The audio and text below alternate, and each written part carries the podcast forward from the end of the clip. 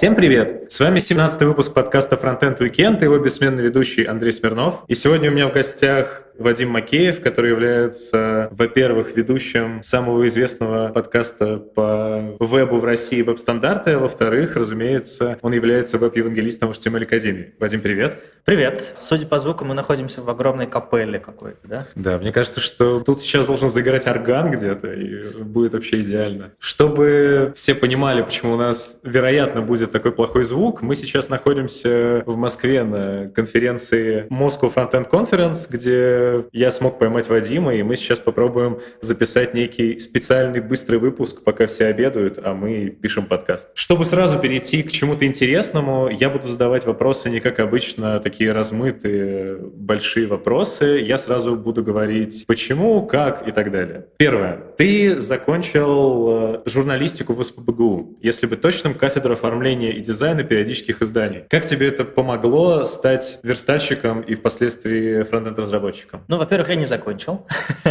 Э, я пытался закончить там три с половиной курса, и в итоге я просто ушел в работу, во фронтенд и так далее. То есть я предпочел заниматься какой-то практикой. А там было слишком много журналистики и слишком мало дизайна и оформления для меня. То есть я в какой-то момент решил, что мне вот граф-дизайн и в ту сторону все очень нравится. Соответственно, там я впервые попробовал сверстать что-то еще для бумаги. Ну, то есть первые Macintosh на девятой версии операционной системы, там, PageMaker самые первый и так далее. Там, первая газета, которую я там, напечатал, повесил в университете, вот такие вещи. А потом выяснилось, что все то же самое можно делать для веба. И это как бы стало основным толчком. То есть по факту журфаки не учат верстальщиков, но я как-то именно с помощью журфака получил пинок в ту сторону. Наверное, я там встретил фотографов, дизайнеров и очень просто интересных людей, которые показали мне, что такие вещи существуют. До журфака я интересовался карикатурой очень сильно, там курсовики по карикатуре писал, хотя нужно было писать по стилистике, но преподаватели все равно брали, потому что как бы неожиданная тема интересная была. То есть меня интересовала какая-то графическая история, но скорее вот э, карикатурная какая-то комиксная. А потом я выяснил, что есть интерфейсы, и это круто. Впоследствии, после работы, того, как ты работал в Яндексе, ты в какой-то момент э, стал веб-евангелистом в опере. Вкратце, как это произошло? Почему ты решил пойти в ту сторону, а не продолжил просто разрабатывать? А, я сидел в Яндексе, был абсолютно счастлив в питерском офисе разрабатывал там разные мелкие сервисы, потом маркет разрабатывал. Это было интересно, крутая компания. Я бы, мне кажется, если бы мне случайно не пришло какое-то предложение от оперы, я бы до сих пор, мне кажется, сидел в Яндексе, потому что там мило и хорошо. Как у меня до сих пор куча друзей там. Поэтому мне было абсолютно неожиданно и странно уходить именно из разработки во что-то такое совершенно новое. То есть у меня было не так много навыков, как мне казалось, э, в эту сторону, но я пособеседовался с людьми в опере и понял, что, в принципе, я давно уже этим занимаюсь. Ну, как давно? Какие, несколько лет точно. То есть я в 2007 году, а то и раньше, начал организовывать конференции, помогать, э, еще тогда будучи в Москве. Первые конференции российской интернет-технологии, РИД и так далее. То есть я тусовался в сообществе разработчиков на WebMascone, потом назвали себя веб-стандартами и так далее, и так далее. То есть я, в принципе, уже работал с комьюнити, я организовывал конференции, я выступал с докладами, а это были половина должностных обязанностей на моей новой работе. И тут я понял, окей, я, оказывается, это уже умею. Я подхожу, ребята, они говорят, да, ты подходишь, приезжай в Осло, работай у нас. Я сказал, полегче, полегче. Сказал, давайте я буду работать из России, поскольку там публика здесь, все здесь. Э, и вот такая история длилась довольно долго. И интересно. То есть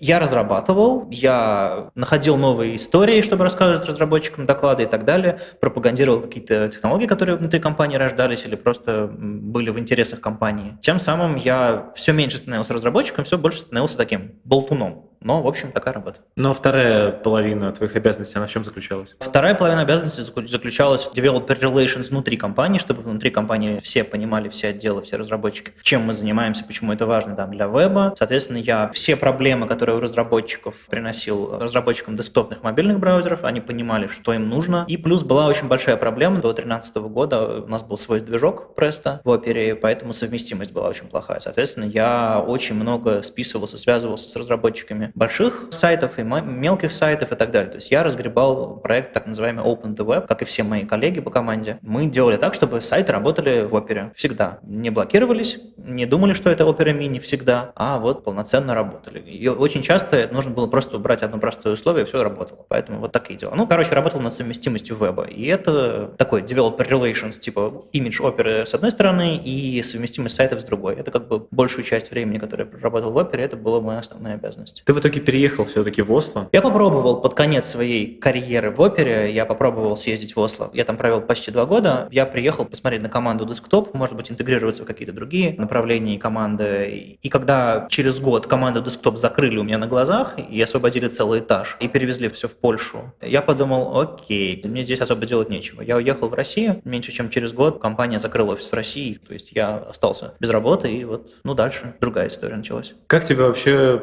жизнь в Осло? Насколько она сильно отличается от жизни в Москве? Ну, это другой мир, другая планета. Ну, то есть я еще мог бы хоть как-нибудь сравнить это с Петербургом немножко, погода похожая, и вообще морской образ жизни, залив рядом, и вообще вот это вот такая более северная погода и природа. С Москвой сравнивать вообще бесполезно, это два разных мира. Можно сравнить, если вы бывали где-нибудь, не знаю, в Стокгольме, в Хельсинки. Это, в принципе, похоже, но еще меньше, еще особеннее. Интересно довольно. То есть я, в принципе, там жил довольный, город полумиллионник, столица, вся страна 5 миллионов, это типа размером с Питер. Но было ощущение полной столицы, какие-то айтишные проекты тоже происходили, какие-то регулярные метапы по фронтенду, что-то происходило, но, конечно, в масштабах несравнимых с Москвой, слегка сравнимых с Питером, но мы, и мне кажется, мы Осло сильно обогнали со всякими комьюнити питерскими по фронтенду. То есть такая вот европейская столица, уровень жизни очень высокий, получая местную зарплату, ты очень комфортно чувствуешь себя везде в мире. Оглядываясь назад, ты бы переехал еще раз в Осло или не стал бы, остался бы в Питере? Если бы там было что-то достаточно интересное, мне кажется, я бы съездил в Осло. Мне иногда снится город. Смешно, но это была интересная, длительная сравнительная поездка. Я бы, наверное, съездил еще раз. Но, глядя на местный рынок, я понимаю, что ничего супер интересного там сейчас лично для меня не происходит. То есть там торчит по-прежнему остатки компании Оперы, которая что-то там занимается. Там есть браузер Vivaldi, который, не знаю, зачем они вообще существуют. Э, по-моему, от них давно ничего хорошего и интересного не слышно. Там есть какие-то офисы Microsoft, что еще, и куча всяких телекомов, норвежских стартапов и всякого такого. Ну, то есть, как бы, ну, не мечта. Как бы любой Берлин, Амстердам, как бы в десятки, в сотни раз лучше. А почему ты не уехал в Берлин и в Амстердам? Начнем с того, что я не уезжал. Вот это главное, что стоит понять. Я решил внутри компании приехать в штаб-квартиру и там э, сделать что-то интересное. То есть, грубо говоря, именно в карьерном смысле. То есть, как командировка именно? Можно и так сказать. Скорее такая карьерная лестница, следующий шаг интересный. Казалось, что можно сделать его в штаб-квартире. Если бы штаб-квартира была в любом другом городе, я бы поехал в любой другой город. Потом, когда я понял, что как бы с этим все, и в городе, кроме компании, особо делать нечего, несмотря на все его там плюсы и красоты, я вернулся в свой дефолт-сити в Питер. Можно ли сказать, что тебя, по сути, сократили из опера? То есть офис в России закрылся, и ты, как бы, по сути, работу потерял. Есть ли какие-то еще причины? Ну, не то, чтобы я плохо себя вел и меня уволили, это был момент, когда компания Opera продавала свой браузерный бизнес консорциуму китайских компаний. Соответственно, как только эта сделка завершилась, прошло буквально несколько месяцев, и новое руководство компании из Китая, видимо, спустило какой-то приказ. Столько-то человек сократить, такие-то отделы закрыть, и настолько-то оптимизировать финансовые расходы компании на сотрудников, на офисы и так далее. Соответственно, вся команда Developer Relations и все, что связано со связями с разработчиками и так далее, она полностью исчезла уволили не только команду, но еще и начальника. Мой начальник сейчас работает в Mozilla, развивает Firefox для Android и так далее. А до этого он был менеджером Opera для Android. Многие команды позакрывали, соответственно, закрыли российский офис, потому что российский офис на самом деле был нужен не для того, чтобы я себя чувствовал комфортно и получал там э, в пенсионный фонд отчисления, мне удобно было отправлять или типа того, а чтобы в России работать с какими-то коммерческими партнерствами, с мобильными операторами, с компаниями и так далее. Ну, то есть это было юридическое лицо именно для таких целей. Соответственно, я в российском офисе работал постольку поскольку. Соответственно, закрыли команду Developer Relations, ну, ее закрыли в Осло, и закрыли российский офис, потому что это ненужная вещь. Как бы там нормальное выходное пособие, там, но я понимал, что это все равно резкий и тяжелый разрыв такой. Я как бы спустя неделю после того, как получил трудовую книжку на руки, я перестал пользоваться браузером Opera, потому что это вызывало у меня некоторые неприятные ощущения, типа, стоило это сделать по-другому, не стоило выставлять выставлять людей вот так неожиданно на улицу стоило, я не знаю. С другой стороны, я не владелец бизнеса, мне никогда не приходилось увольнять людей.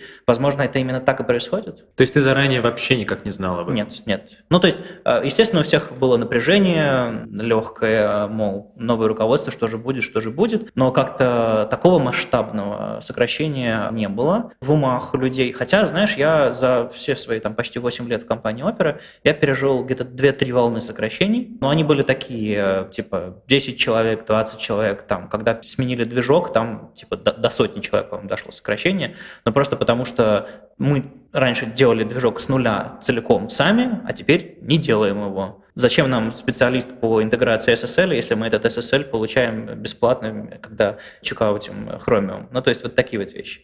Когда компания чувствует себя хорошо, в ней есть отделы по событиям, по внутренней интеграции сотрудников. Хорошо развиты внутренние порталы. Есть внешняя команда Developer Relations и так далее. Это э, говорит о том, что компания чувствует себя финансово хорошо, и она может тратить деньги не только на то, чтобы зарабатывать, а еще чтобы у нее был хороший имидж, чтобы внутри атмосфера была здоровая и так далее. Когда компания начинает на чем-то экономить, начинают закрываться направления событий, Деврела, внутренних каких-то дел и так далее. Опера сделала первым делом вот это. То есть команда Деврела сначала немножечко сокращалась, потом окончательно закрылась. Не знаю, в каком-то Яндексе условном. Раньше был огромный отдел по событиям. Сейчас его, ну, как бы от него какие-то рожки до ножки остались. Ну, классическая а, история. Да. И это абсолютно нормально. Я понимаю, что есть приоритеты, есть история по выживанию компании, а есть просто новые владельцы, которые оптимизируют бизнес. Все нормально. Я пережил просто, ну, это длинная история жизненная, там, 8 лет почти, и ее сложно вот так вот резко закрывать. На протяжении этих почти 8 лет ты пользовался только браузером Opera? Поначалу, когда браузер Opera, я пришел в компанию Mac-юзером, и тогда первые несколько лет лет на Mac не особо внимания обращали. То есть браузер был чужим абсолютно. Это как, не знаю, как Internet Explorer на Mac, пятый, выглядел чужеродно, или как iTunes на Windows раньше работал и выглядел чудовищно. Такие вот вещи. Это был явный порт, прежде всего рассчитывали на Linux. Потом в какой-то момент поняли, что как бы пользователи э, Mac, они их хоть и немного, там 3-4%, а они с точки зрения мнений, с точки зрения обзоров, еще чего-то, очень много приносят компании имиджево. То есть какой-нибудь журналист какого-нибудь крутого онлайн-медиа, когда выходит новая версия оперы, он, естественно, откроет ее на маке. Посмотрит, что она стрёмная, и скажет, ребята, она стрёмная, и все, вердикт. Соответственно, вот в эту сторону очень сильно компания начала развиваться, и, соответственно, я стал, перешел там через год-другой на 100% на оперу. Проще всего это, конечно, стало, когда она стала работать на Chromium, когда стопроцентная совместимость браузерная была, а так э, было сложновато. Ну, а так, я помню, я пополам сидел на опере и Safari, потом Safari переехал полностью на оперу, и это было хорошим знаком. Значит, что браузером можно было по-настоящему пользоваться. Но вообще Opera я пользовался и до прихода в компанию. Когда я сидел на Windows, это был мой основной браузер, поэтому это не было каким-то лукавством или лицемерством каким-то. Я в первый раз, не знаю, директора технического, техдиректора Opera Хокона Виума Ли встретил в Питере на каком-то метапе комьюнити браузерная Opera собиралась, и я туда пришел, потому что я пользовался браузером Opera, мне было интересно. Через пару лет я устроился в Opera. Как бы вещи совершенно не связанные, но так получилось. Последний вопрос про Opera. Ты как относишься к детищу под названием Opera Ой, ну я еще внутри компании, когда все это запускалось в виде внутренних бета-тестов и так далее, все это видел, концепт был очень классный, но, по-моему, его зарезали. Ну, то есть он вышел, он был клевый, интересный. Я знаю людей, которые над, над этим работали. Мне было интересно, мне очень нравилось. Потому что с, с точки зрения моушена и с точки зрения анимации и всего, вот именно проработки интерфейсов, это было лучшее, что сделала компания за все годы, по-моему, своего существования. То есть именно вот переходы между экранами, анимации иконок, еще что такое. Это было просто классно. Видимо, не нужно классно, нужно, чтобы просто работало. Поэтому как бы не он остался концептом, по-моему, не обновлялся уже давно довольно. Одновременно с этим происходило такое движение. Ты вел вместе с Алексеем Симоненко из HTML Академии подкаст «Веб-стандарты», еще когда ты работал в опере. Каким образом произошло следующее? Тебя прям, как ты говоришь, внезапно сократили из оперы. Через сколько тебя подхватил Алексей и сказал, что приходи приходи-ка ты тем же самым, только в HTML Академию? Или как это происходило? Все происходило наоборот. Я пришел к Алексею говорю, а тебе сотрудник не нужен? Он такой, хм, дай подумать. На следующий день нужен, приходи. Ну, то есть я просто давно уже как бы был знаком с Академией, да, давно был знаком с тем, что они делают. Прежде всего, даже еще до подкаста мы встречались на конференциях. На самом деле, сто лет назад еще в комментариях в блоге Леши на его сайте, дай бог как он там называется, общались, э, он там писал статьи, комментировал. Ну вот как-то так познакомились, ну, потому что питерское сообщество не такое большое. И в какой-то момент я стал просить Академию помочь спонсорством конференции Web Standards Days. Соответственно, Леша там помогал купить там еды, воды, там какие-то баннеры поставить, наклейки оплатить, еще что-то такое. Соответственно, мы плюс-минус начали плотнее общаться, а потом э, вот рядом с подкастом тоже неожиданно выяснилось, что как бы он давно хотел что-то походу подобное делать, я давно хотел, э, там еще были какие-то ребята вокруг, я Олю позвал, потому что у нее там был опыт э, подкастерский какой-то. И в итоге получилось. А, соответственно, когда пришло время перемен для меня. Я хорошо знал Лешу, мы раз в неделю плотно общались. Я регулярно заходил в гости в академию и знал всех ребят уже. Я тут вдруг понял, что как бы есть компания, офис в центре, делают очень симпатичные мне вещи. Я готов все их идеи и подходы прям вот двумя руками брать и нести за собой, потому что как бы я согласен с, с, с их подходом к тому, насколько аккуратно все делается, к вниманию к веб-стандартам, семантике и так далее. То есть идеологически это было очень близко мне. И я вдруг понял, я с ними так уже работаю в каком-то смысле, может мне уже прийти и как бы получать зарплату и делать что-то полезное прямо для них. Я на самом деле в конце ноября получил свою трудовую книжку на руки, и в первых числах, по-моему, ноября я уже получил, я сразу пошел к Леше практически, получил его подтверждение и сказал, знаешь, я все-таки подумаю еще месяц. И я месяц ходил по, по всяким собеседованиям, переписывался со всякими людьми, то там, то сям были какие-то варианты там в Штатах, какие-то варианты в Лондоне, где-то там в Европе еще было что-то. Очень много разных вариантов было, но я задавал себе очень простой вопрос. Смогу ли я не закрывать проекты Web Standards Days, Web стандарты, там, Питер CSS, CSS, э, все эти метапы. Смогу ли я сделать конференцию, которая тогда уже зрела, которую мы очень хотели сделать, этот Питер CSS Conf. И я понял, что единственное место, которое позволит мне оставаться собой, заниматься похожими делами и э, не отрываться от русскоязычной публики, была академия. Поэтому я не то чтобы сомневался, я просто как бы, поскольку я был вне рынка 8 э, лет, имеется в виду, я не был на рынке именно специалистом, которого хантили. То есть мы, как бы, мы, меня особо никогда не хантили, мне никогда особо не присылали. Мне было интересно посмотреть вообще, чего я стою, ходить на технические собеседования, понять, как бы способен ли я еще разрабатывать. Было интересно, но как бы это все закончилось, и я просто написал Леше, окей, в январь выхожу. Он твой непосредственный начальник? Сложно сказать. Когда в компании там 20 человек,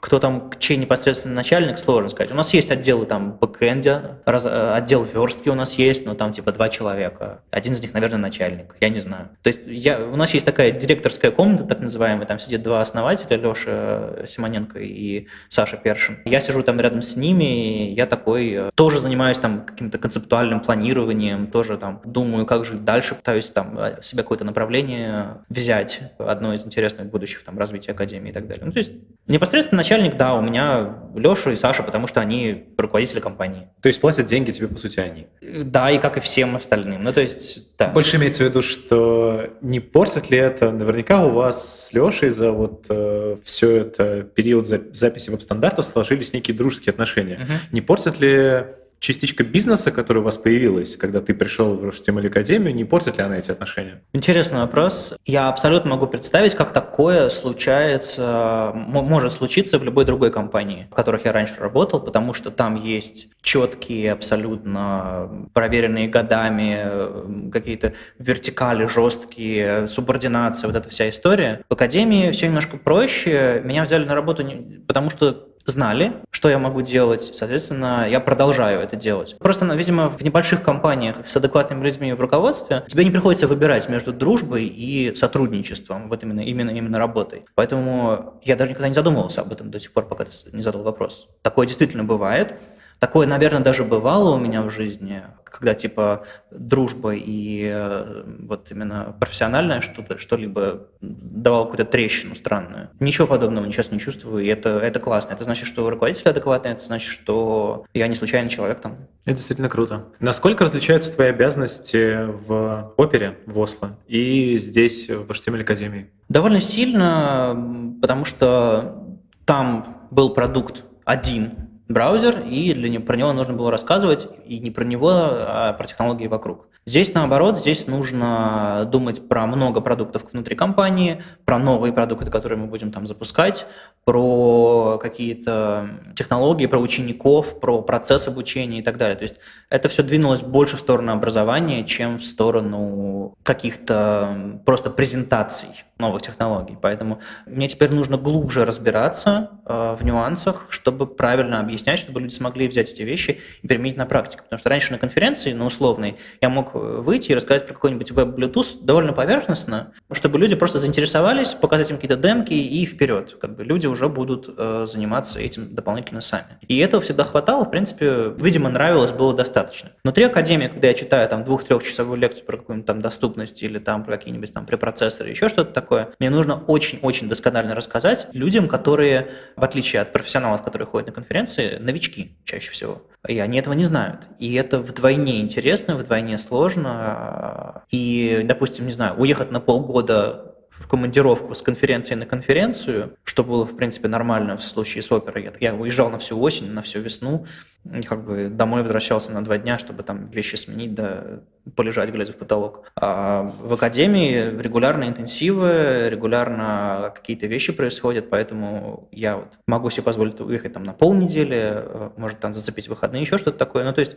интенсивность конференции, интенсивность участия в, в жизни сообщества, э, конечно, уменьшилась. У меня меньше времени, у меня меньше бюджета на конференции, на поддержку, на еще что-то такое. Но ни один из проектов, которые я как бы вел именно для сообщества, некоммерческие, вот это все, не загнулся. И это показатель того, что ну, Академия может себе позволить отдавать часть моего времени на какие-то проекты для сообщества. Естественно, это в меньшей степени нравится моим нынешним руководителям и директорам, чем это как бы нравилось моим предыдущим в опере, потому что это была часть моей задачи, иметь какую-то видимость в сообществе.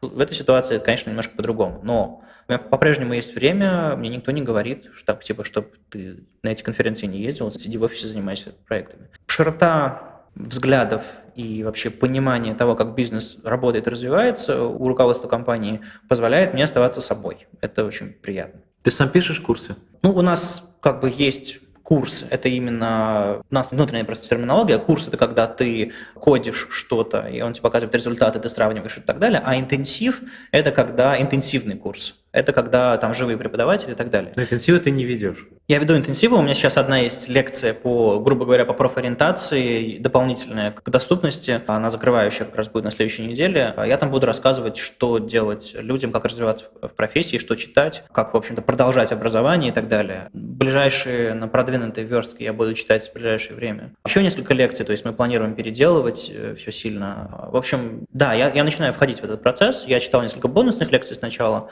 Я планирую делать курсы, то есть именно по каким-то там дополнительным технологиям, которые можно просто в браузере там покодить, проверить, браузер проверка серверной скажет, правильно, неправильно, вот такие вещи. Ну, то есть я стараюсь синтегрироваться во все новые, во, во все существующие направления компании. Верстку ревью, какие-то там, э, собственно, новые направления начали там снимать видеоролики, еще что-то такое. И дополнительно еще какие-то новые направления будут появляться. Ну, как бы о них вы узнаете, услышите потом, когда это все это придет в реальность. Ты сейчас не в шортах, хотя на улице, в принципе, довольно тепло. Э, вообще, как зародился проект HTML шорты? Вкратце, буквально. Почему ведешь его именно ты? Ты ли это придумал? Я сегодня проснулся в 5 утра, я положил перед собой шорты и джинсы и долго думал. Я просто сегодня вечером э, улетаю в Киев, там плюс 26. Когда я выходил из дома, на улице в Питере было плюс 8, по-моему. И я думал, сейчас замерзнуть или, или чтобы там было жарко.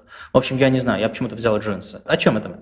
Леша ко мне однажды пришел, э, когда я только начал, начинал работать, это было, по-моему, в феврале, и сказал, а, а давай мы будем снимать ролики. И примерно набросал свою идею, типа снимать ролики, рассказывать про технологии. Потому что мы все регулярно смотрели всякие видеоролики там, Роба Дотсона и вообще команды Chrome DevRel, там Пол Льюис, там куча-куча людей сидят перед камерой, рассказывают о чем-то и так далее. И я всегда дичайше хотел, что записывать что-то подобное. Леша пришел, сказал, а давай мы что-то подобное сделаем. Вот, типа, у нас такой-то бюджет, давай мы построим маленькую студию в академии. Я говорю, окей, а давай назовем это HTML-шорты, а давай сделаем вот это, вот это, вот это. Соответственно, он вкинул идею, а я, собственно, занялся в основном реализацией, там, ну, не только я, там еще у нас какие-то ребята помогают все это снимать.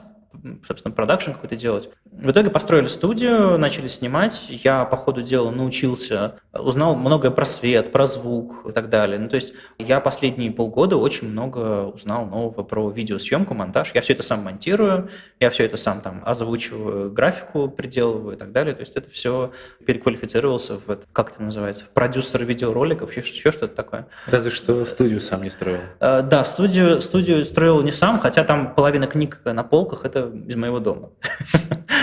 Это круто. У вас э, недавно появился твой как бы ведущий заменитель Игорь Алексеенко. Угу. Ты очень органично смотришься перед камерой, и, в принципе, как бы тебя смотреть э, всегда приятно. Зачем тебе понадобилась замена? Потому что Игорь, э, ну, я здесь, в принципе, говорю довольно как бы откровенно всегда, mm-hmm. он э, немножко теряется, мне кажется, пока на фоне тебя, и он, э, у него жестикуляция видно, что наигранная, и, но в целом он, конечно, молодец, но кажется, что чего-то не хватает. Мы с самого начала, когда начинали этот проект, была идея, что в нем будут участвовать многие. Но после того, как проект, мы выпустили первый ролик и сказали, мы будем записывать это раз в неделю, внутри себя так сказали, получилось, что я уже знаю, что у меня как бы куча тем всегда в голове, куча тем для докладов, куча, куча каких-то идей, которые хочется рассказать миру. И у меня раз за разом выпуски пошли. И я хожу по коллегам и говорю, ребята, хотите записать? У вас есть какие-то темы? Они говорят, да, но как-то они смотрят, типа там продакшн, цвет какой-то, микрофон, какой-то телепромптер, там вот это вот все сложное такое. И ребята немножко за...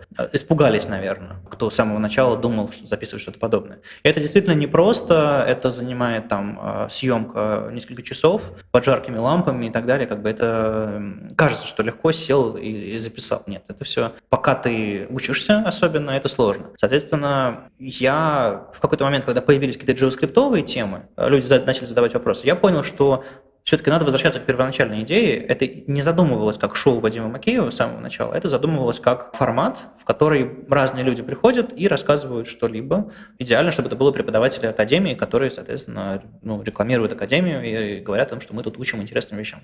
То есть ты больше про верстку, а Игорь появился как больше про JS? Да, ну то есть мы сейчас накапливаем, как только появилась первая лекция по JavaScript, вернее, первые шорты по JavaScript вышли, соответственно, начали приходить вопросы по JavaScript.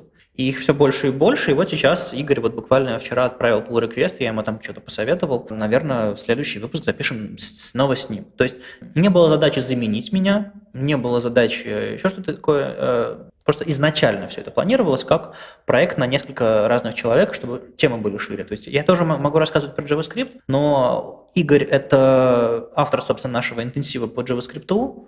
Он умнейший чувак, и на самом деле, если сравнить самый первый ролик, шортов там про ссылки. С последним роликом Игоря я тоже веду себя чудовищно. И, и, и свет, и цвет, и звук странный. Но если сравнить последний ролик э, твой про фавиконки и последний ролик Игоря, то твой прям у меня редко такое бывает, но даже хочется пересматривать. Так что есть э, небольшое диссонанс, ну, по крайней мере, у меня. Сколько занимает процесс э, именно у тебя сейчас, уже на фоне твоего опыта, снятия одного ролика? Именно снятия, не монтажа. Угу. Я начну издалека. Когда мы записали первый выпуск подкаста веб-стандартов, я монтировал двое суток. Сейчас я монтирую часа за два примерно. Потому что я знаю, как записывать, потому что я настроил себе Logic э, настолько, что я даже не трогаю мышку. Я просто вот сижу, вытянув руки и нажимаю на, на, на клавиши, которые лежат аккуратно под пальцами. То есть у меня все идеально оптимизировано. То же самое с, э, со съемкой. Первый ролик мы, сни, мы снимали, мы сняли, по-моему, три или четыре пилота, сначала, и только там где-то четвертый выпустили, потому что первые три были вообще, ну просто, ну просто подснимали, чтобы проверить, как это работает. Сейчас это занимает примерно часа два, может быть три, в зависимости от того, насколько сложный там сценарий, насколько шумят в офисе.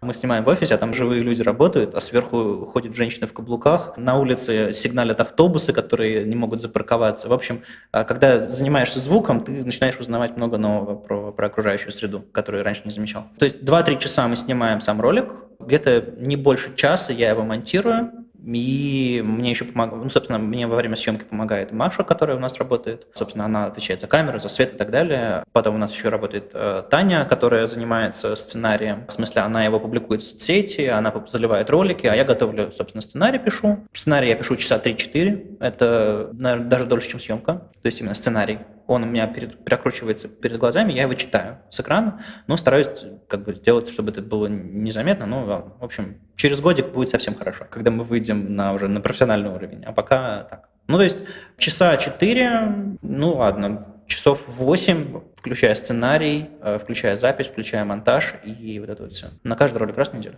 Ну, это довольно быстро, на самом деле, с учетом э, суммы всего. Я на подкаст, мне кажется, в сумме с подготовкой к интервью, затем э, самой записи, а потом монтажа я трачу, мне кажется, больше 10 часов в неделю. Угу. И, ну, пока это, наверное, для меня много, и хотелось бы быстрее, конечно. Ты сказал, что вы построили специальную студию. В связи с этим напрашивается немного некорректный вопрос. Насколько, в принципе, прибыльная HTML-академия? А, академия прибыльная. Есть единицы прибыльных образовательных онлайн-проектов, и мы одна из них. Ну, я, я всегда шучу, что если они могут позволить себе платить мне зарплату, значит, у них все хорошо. Ну, как бы я, я, я не очень жадный. Я к тому, что все хорошо. Когда я пришел, в компании было человек 15, сейчас уже 20 за полгода, то есть мы, мы растем, появляются новые люди, и, в принципе, компания чувствует себя хорошо. Как бы я, я бы не пришел в погибающий проект. Я видел, что, скажем так, за год ребята из одной комнаты в бизнес-центре, в котором мы снимаем, выросли до четырех комнат. И одна из этих комнат – отдельная студия. Мы называем тихая комната, там ковер на полу, там записываются интенсивы и так далее. То есть вырасти там на 5-6 человек и арендовать там 4 комнаты вместо одной, это, это очень быстрый рост, а, так что мне пока очень комфортно. Вопрос, который волнует всех, кто любит считать чужие деньги. За какие бюджеты ты ездишь по всем конференциям? Это твои собственные деньги или что-то из этого оплачивает Академия? Когда я работал в опере, у меня была возможность написать на специальный имейл и получить билеты и гостиницу в нужном месте просто получить. Потому что в крупных компаниях западных всегда очень сильно развиты отделы бронирования билетов и есть всегда бюджеты на передвижение. И тебе никто не задает лишних вопросов. То есть, естественно, я, я не злоупотреблял этим всем. Естественно, все это одобрял в какой-то момент начальник мой. Но я мог полететь на любую конференцию, практически на любую. То есть, особенно в, в рамках России вообще никто не обращал внимания. Сейчас я 50 на 50, то есть половину из того, что куда я летаю, оплачивает конференция, конференции за эти годы выросли, поняли, что привозить докладчиков то есть откусывать небольшой кусочек от своего заработка, или, не знаю, повышать цены на билеты и, и привозить докладчиков, это нормально. Соответственно, я примерно половину конференции меня привозят сама, то есть я вот во Львов летал, меня привезли, а, я еду на FrontTalks, в Екатеринбург, меня, собственно, конференция за счет своего, своего бюджета привозит и поселяет в гостинице. Иногда я езжу за счет компании, то есть, не знаю, сейчас я в Москву приехал там за счет компании, куда-то там еще, я тоже, по-моему, в Минске я съезжу на CSS Минск, Минск JS за счет Академии. То есть я понимаю, что Академия, не, не, наверное, вряд ли потянет э, отправить меня в Австралию на конференцию, потому что это дорого, долго и, господи, зачем? Uh-huh. Потому что мы, у нас пока нет англоязычных э, проектов, соответственно, не, не о чем там рассказывать. Но в отличие от средней компании подобных размеров в Академии есть бюджет на то, чтобы сотрудники ездили. Я регулярно вижу э, тех или иных ребят, которые из, из, из Академии, которые рассказывают на конференциях что-то, и туда они приехали вот, за счет компании. Это, это нормально. Это, это позволяет прицепить лицо на бренд это добавляет э, доверие к компании, это позволяет рассказать о ней в офлайне, в каком-то в непривычной обстановке, в которой ты можешь найти новых людей, новые связи, еще что-то такое. То есть это ценно. Леша, опять же, тут сейчас где-то где ходит. Симоненко тоже приехал на конференцию посмотреть. Вы организовали довольно крутую конференцию, на которую я, к сожалению, не смог попасть. Это Питер CSS Conf. Про нее всего два вопроса. Во-первых, сложно ли было вам быть первыми, кто пытался к себе зазвать иностранных докладчиков и быть полностью конференцией на иностранном языке? Да, это было безумно сложно.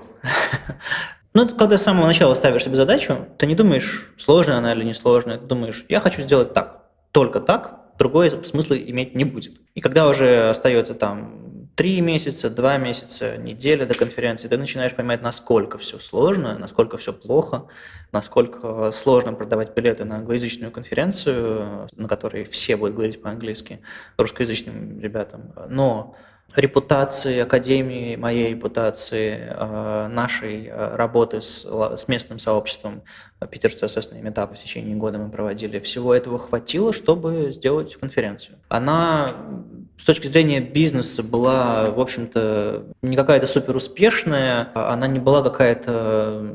Это вообще не было попыткой заработать денег. То есть на фоне всего этого вышли ли вы хотя бы в ноль? Нет. А, то есть еще убыток был? Да, да. Но мы сделали классное мероприятие для сообщества, мы сделали классное мероприятие для себя, мы попробовали в себя что-то совершенно новое. Я всегда хотел организовать коммерческую конференцию не потому, что заработать денег, а потому что с коммерческой конференцией ты сможешь прыгнуть выше, чем в среднем с каким-нибудь Web Standards Days, который, у которого бюджета нет, и ты делаешь ну, из того, что у тебя есть в руках. Но у вас были довольно дешевые билеты. В России не привыкли платить э, за конференции много. Это не мешает РИТу брать по 20 тысяч. Когда ты делаешь конференцию в корпоративной сфере, когда у тебя половина, две трети билетов куплены компаниями, выкуплены пачки билетов, 10 билетов, 20 билетов, это один бизнес.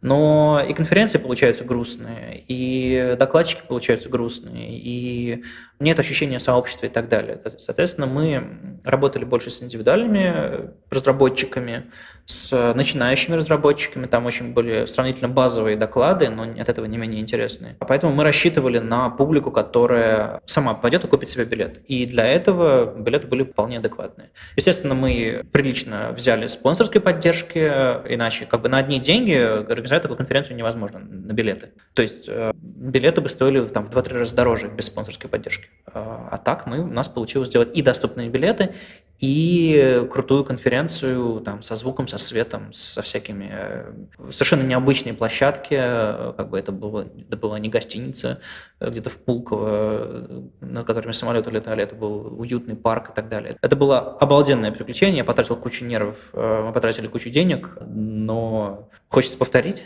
Когда будет вторая? А, мы пока взяли паузу, вот мы, совсем-совсем скоро выложим отчетное видео, начнем выкладывать ролики, собственно, с записи докладов конференции, я думаю, уже, уже, уже в ближайшие, сам, ближайшие недели. И как только мы все, этот процесс пойдет, мы сядем, подумаем и поймем, как бы, когда мы делаем, что мы делаем, как мы делаем и так далее. Я как бы двумя руками за, но я понимаю, что я своими, своими этими двумя руками конференцию не сделаю. Нужна помощь. Все тех же самых людей, которые помогали организовывать, нужно искать э, партнеров. На это действительно уходит много времени. Соответственно, надо понимать, зачем это моему работодателю, зачем Академия эта конференция. То есть как бы, как бы и незачем, потому что она в прямом виде не, не говорит о том, что не, не работает на на проекты Академии. Но мне вот, лично мне, как человеку, который работает с сообществом, хочется, чтобы эта конференция существовала, потому что появились аналоги, буквально как только мы рассказали о своей конференции, сразу же летом были анонсы, что Frontox, у него будет англоязычный поток целый, сейчас CSS Minsk.js полностью англоязычный. Я абсолютно уверен, что это было под влиянием да, той планки, которую мы задрали. Хотя бы ради этого, даже если не будет второго Питер CSS конфа никогда, мы уже прыгнули, и ребятам уже есть куда дальше шагать по этим ступенькам. Раз уж я упомянул РИТ, я слышал историю, что ты был в программном комитете РИТа и оттуда ушел чуть ли не с каким-то конфликтом. Что там произошло?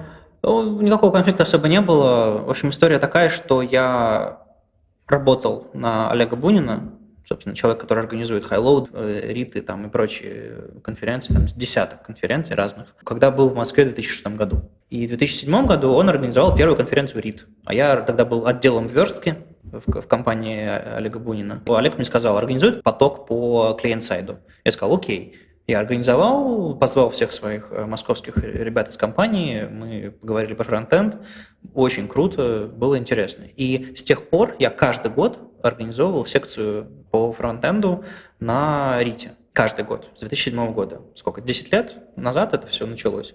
И в какой-то момент я понял, что конференции э, перестают быть конференцией для российского IT-сообщества, начинает становиться конференцией для российского корпоративного какого-то бюрократического непонятного аппарата. То есть мне перестало нравиться делать конференции для компаний, которые закупают билеты пачками, которые отправляют своих сотрудников, которые не участвуют в этом сильно. Мне перестало нравиться делать массовые конференции. Мне захотелось сделать что-то такое, знаешь, эм, ну как, крафтовый кофе, вот такие вот вещи, то есть с душой, с когда ты видишь с людьми, когда ты работаешь с людьми, а не просто там нанимаешь подрядчиков, и они тебе все делают.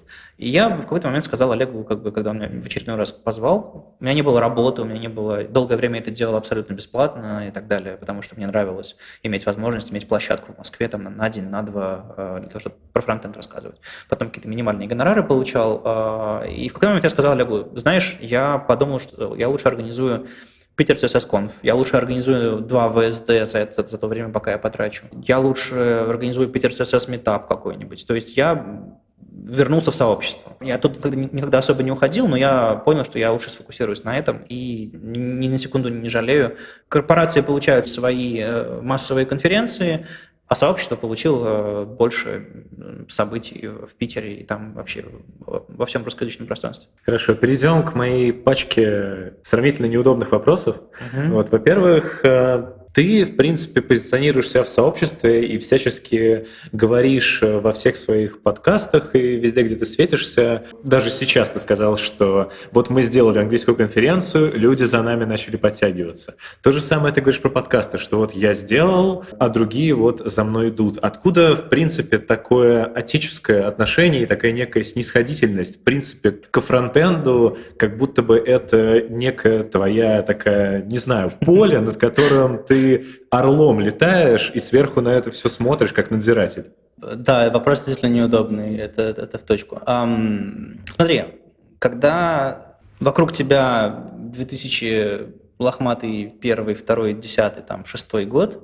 и ничего подобного нет, тебе приходится делать это впервые. И э, у тебя появляется какой-то опыт. Ты просто сделал это первым и ты можешь посоветовать кому-то. Ты знаешь, кому обратиться, ты знаешь, какие у тебя есть какие-то связи и так далее, и так далее. Когда ты видишь человека, который это делает вторым, третьим, там, пятым, ты, естественно, тебе интересно, э, как это работает, какие он сделает ошибки, еще что-то такое. Не знаю, с каким-то подкастом мы, естественно, были не первыми, мы, естественно, были там э, пятые или какие-то там э, с веб-стандартами, потому что мы, естественно, ориентировались на, на, на радио JS и никакого там отеческого в, в этом нет. А с конференциями действительно не было русскоязычных регулярных конференций. Web Standards Days были первой. Наверное, я могу себе позволить не то, чтобы снисходительно на все это смотреть, а сравнивать то, что мы делали тогда, то, что мы делаем до сих пор, с тем, что люди делают сейчас. И я не знаю, нам, наверное, не доводилось с тобой работать не знаю, в рамках конференции или готовить вместе доклад или еще что-то такое. А я абсолютно простой и не пафосный человек. В смысле, вот снисходительности в этом нет. Так что это все по-доброму. Я очень много времени трачу на то, чтобы наша отрасль развивалась. Не прошу ничего взамен и искренне готов помогать всем начинающим. Я поэтому с радостью э, оказался там, где я сейчас оказался, в академии, где очень много не во имя бизнеса, хотя это не исключается, а во имя того, чтобы нести правильные идеи, а не просто рубить бабки. У вас был выпуск, где вы обозревали другие подкасты в веб-стандартах. Там э, вы, соответственно, назвали, что твоя фраза, что есть некие чудовищные подкасты, ага. вот, которые бывают. Подкаст э, «Фронтенд юность», насколько я понимаю, воспринял на свой счет и начал зарождать э, некий такой конфликт в твою сторону. Не знаю, слышал ли ты, например, э, последний э, выпуск «Фронтенд юности». Ну, послушай, они там уже чуть ли не на личности переходят. Вопрос первый. Действительно ли ты э, имел в виду под чудовищными подкастами «Фронтенд юность»? Естественно, я не признаюсь. Смотри, на самом деле, когда я это говорил в подкасте, у меня, я не показывал пальцем на конкретное. Именно так? Ну, скажем так, у меня не было мотива показать пальцем на конкретный подкаст, но не называть его, чтобы никто не обиделся. У меня была собирательная неправильная мысль в сторону подкастов, которые только начинают и пока идут на напоре. А пока они выйдут на какой-то уровень качества и осмысленности, это займет какое-то время. То есть, наверное, я могу представить, что я кого-то этим мог обидеть, и э, тем, что я не назвал конкретные какие-то недочеты конкретных подкастов, я еще, еще шире разбросал все это неприятное, что могло обидеть людей. Наверное, мне стоит поаккуратнее с этим. Это было точно не прямой пинок конкретного одного подкаста, поэтому фронтенд юность расслабьтесь. Мне почему-то казалось, что когда мы встречаемся э, там так или иначе с какими-то авторами фронтенд юности на каких-то метапах, еще что-то такое, у нас как-то по-доброму все, по крайней мере, мы, мы подраться не пытались. Послушаю, э, отвечу, если будет что ответить. Короче, нет, нам не нужно устраивать эти искусственные какие-то терки, там, батлы подкастов или как эта фигня может потенциально называться. Нет. Опять же, если я вас обидел, приходите мне, расскажите об этом. Я, скорее всего, извинюсь. Э, еще одна тема, которую бы хотелось обсудить. Не так давно э, у тебя был э, пост в Фейсбуке, который я даже процитирую. Э, «Научитесь отличать вашу эрекцию от профессионального интереса. Женщины – ваши коллеги, а не объект для пускания слюней». Это, насколько я понимал, э, было в большинстве своем в адрес э, того, что вот появилось вот это вот видео, там, uh-huh. Get Instance да. вместе с девушкой, и вплоть до того, что ты там начал удалять комменты под, uh-huh. соответственно, да. постом. Почему так? Почему у тебя такой пунктик на этот счет, в принципе? Ну, как в какой-то момент ты, когда начинаешь организовывать какое-то сообщество или организовывать какой-то, не знаю, канал новостей или еще что-то такое, тебе нужно принять решение, каким ты его видишь, по каким правилам оно будет существовать, какие, не знаю, моральные принципы, правила поведения и всего остального ты хочешь, чтобы там было. Потому что есть сайты, на которых, не знаю, в времена моей молодости всякие там удавы и прочие стрёмные сайты, где там сидели люди и общались на подонковском языке, как бы я про них слышал, я туда не заходил. Не то, что я такой поборник морали, и как бы меня можно испугать матерным словом, нет. Просто я в какой-то момент выбрал, какой будет облик, каким языком будет говорить э, сообщество веб-стандарты, какие будут тексты, какие будут новости, каким языком написаны и так далее. Какие-то там дешевые мемчики или там какие-то шутки на грани приличия, этого нет. То же самое я примерно прошу людей, которые общаются внутри Slack веб-стандартов, которые комментируют под новостями и так далее. И одна из важных вещей, которая идет сквозь все это, это уважение друг другу. Есть очень много неприятных, прям страшных сторон нашего общества российского. Э, неуважение к женщинам, неуважение там, к сексуальным меньшинствам, э, неуважение к любым людям, которые думают, выглядят или ведут себя иначе, чем основная масса. У нас как бы доминируют хорошо зарабатывающие, э, здоровые белые мужчины в российском IT. И это как бы, ну, такова ситуация, такая, такая этническая ситуация, такая историческая ситуация. Соответственно, я помогаю всем, кто меньше представлен, с одной стороны. С другой стороны, я стараюсь следить за тем, чтобы не оскорбляли, за тем, чтобы ситуация не ухудшалась. Потому что, когда люди чувствуют себя стадом, когда люди чувствуют свою власть, они начинают делать все, что они хотят, они начинают шутить, они начинают выдавливать тех, кого меньше. Как только я публикую какую-то новость с девушкой, э, которая э, крупная фотография, улыбается, еще что-то такое, очень часто появляются комментарии, которые э, обращаются к фотографии. Людям плевать, что там на видео.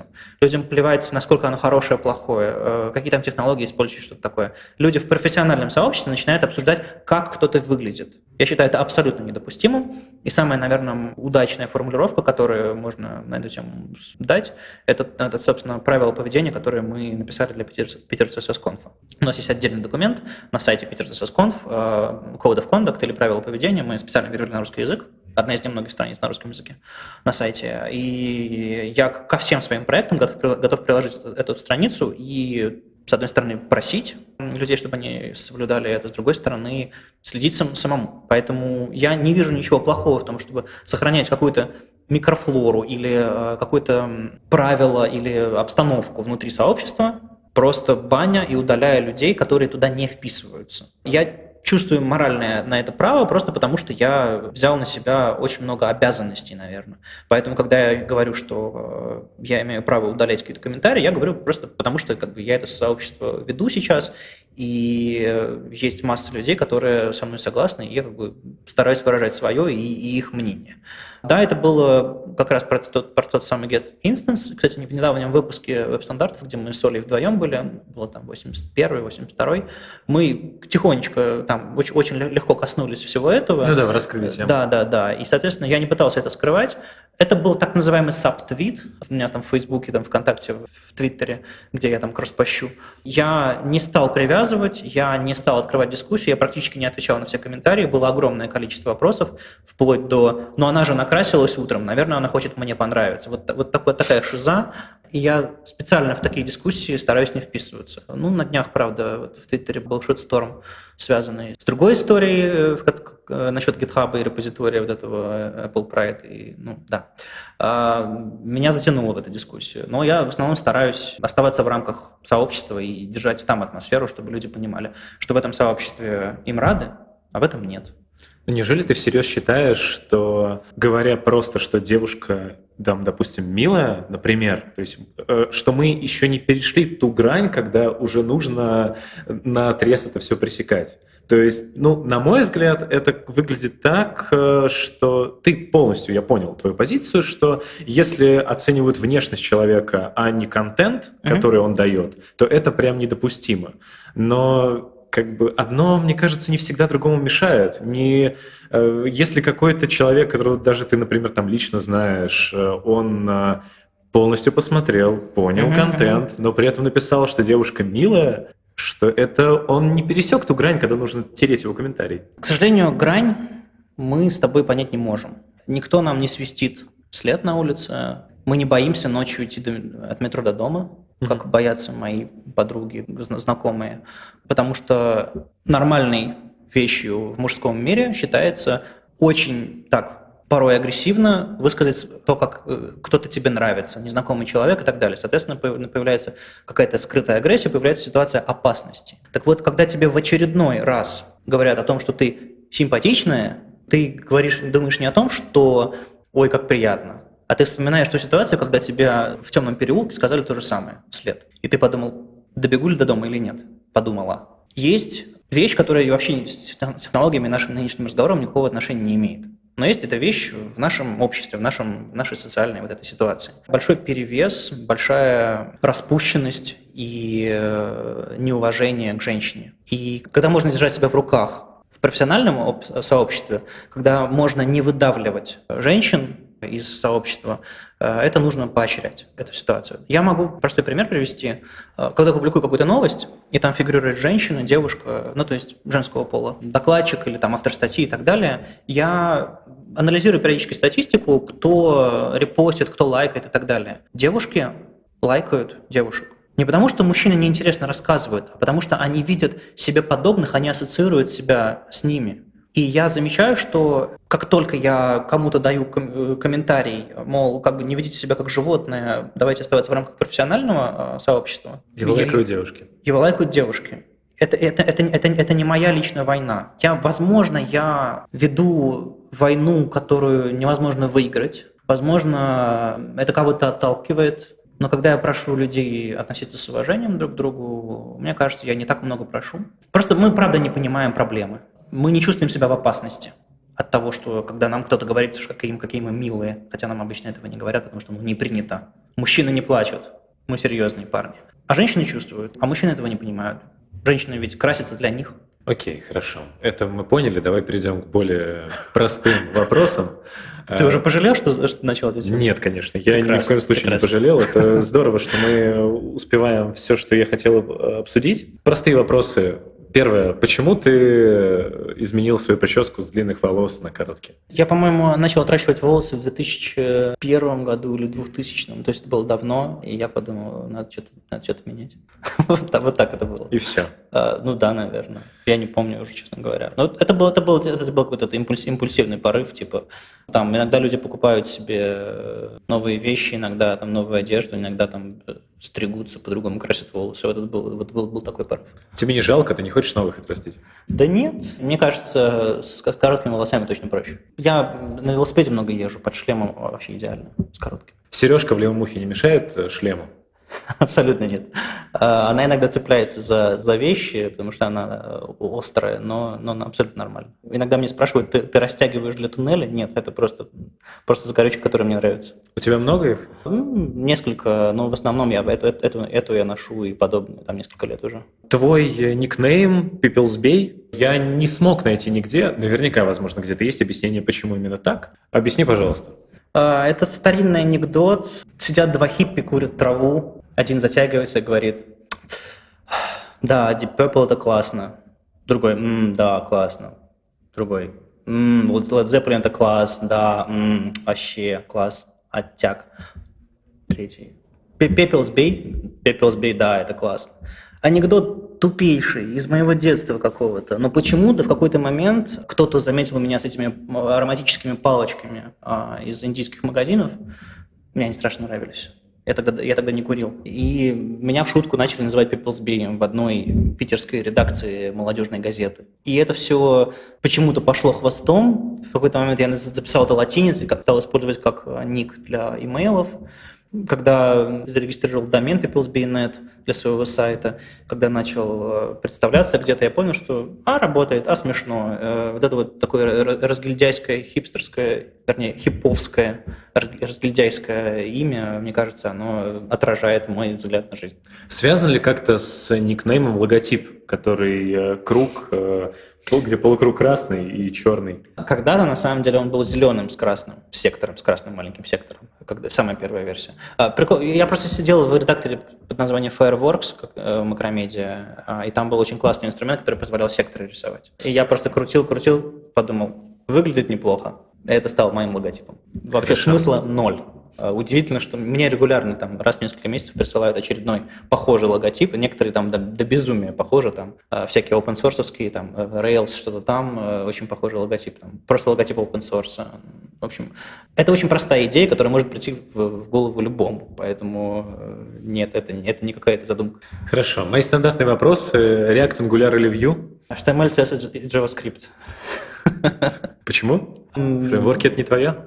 Да, я считаю, что single page это всего, всего лишь один из подходов. Это не единственное архитектурное решение на сегодняшний момент. Э, ну ладно, если, если так говорить, то веб-компоненты. Okay. Полимер, хорошо. Если вот совсем меня прижать к стене, скажу полимер, крикну и убегу. Ну, потому что я как бы не супер разобрался, но мне нравится лозунг use the platform, а не invent the wheel. Какая справедливая зарплата для фронтенд разработчика в Питере, в Москве прямо сейчас? Я очень давно не устраивался фронтенд разработчиком в Москву или в Питер. Больше 50 наверное, меньше, меньше 150, а там уж в зависимости от того, насколько ты там джуниор или синьор, э, видимо, видимо так. Из-за того, что ты давно не устраивался, твои сейчас цифры сильно меньше, чем упоминают в последних э, всех выпусках моего подкаста. Видоизменю вопрос. Э, сложно ли устроиться веб-евангелистом куда-то сейчас? Когда я начинал, веб-евангелист был всего один в России, это был я.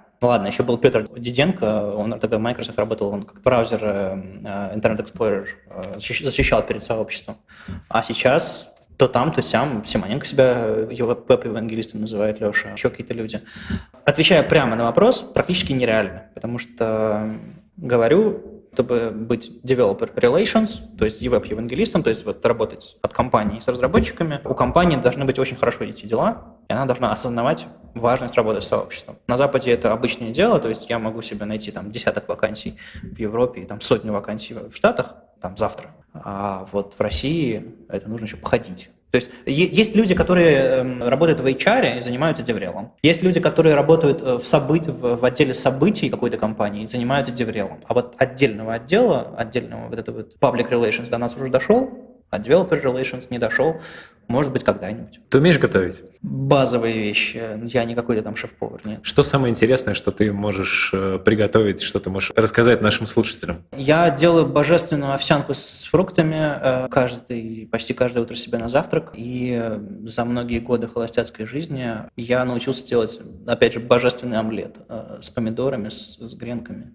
В чем секрет? Когда ты повторяешь это в двухтысячный раз, у тебя получается хорошо. На каком этапе божественный становится божественным, а перестает быть просто рядовым омлетом? Вот это вот сложно, сложно. А, наверное, когда ты... Некоторые люди готовят по наитию. То есть, типа, накидаю там всякой ерунды вот так вот, и получится классно. А я, у меня всегда стоят таймеры, у меня всегда есть какие-то мерные моменты, я всегда все довожу до какого-то автоматизма. Это нигде не записано, у меня в голове есть четкая последовательность, сколько там отрезать, сколько времени прошло и так далее. Видимо, когда ты вырабатываешь четкую систему и, и все отлажено, опять же, какой-то программистский готов, подход к, к готовке. Когда у тебя все отлажено по всем по всем этим интервалам и э, весу и всему остальному, видимо, тогда получается божественно. Омлет ты как делаешь? Ты э, помидоры внутрь кладешь и складываешь или замешиваешь вместе с помидорами?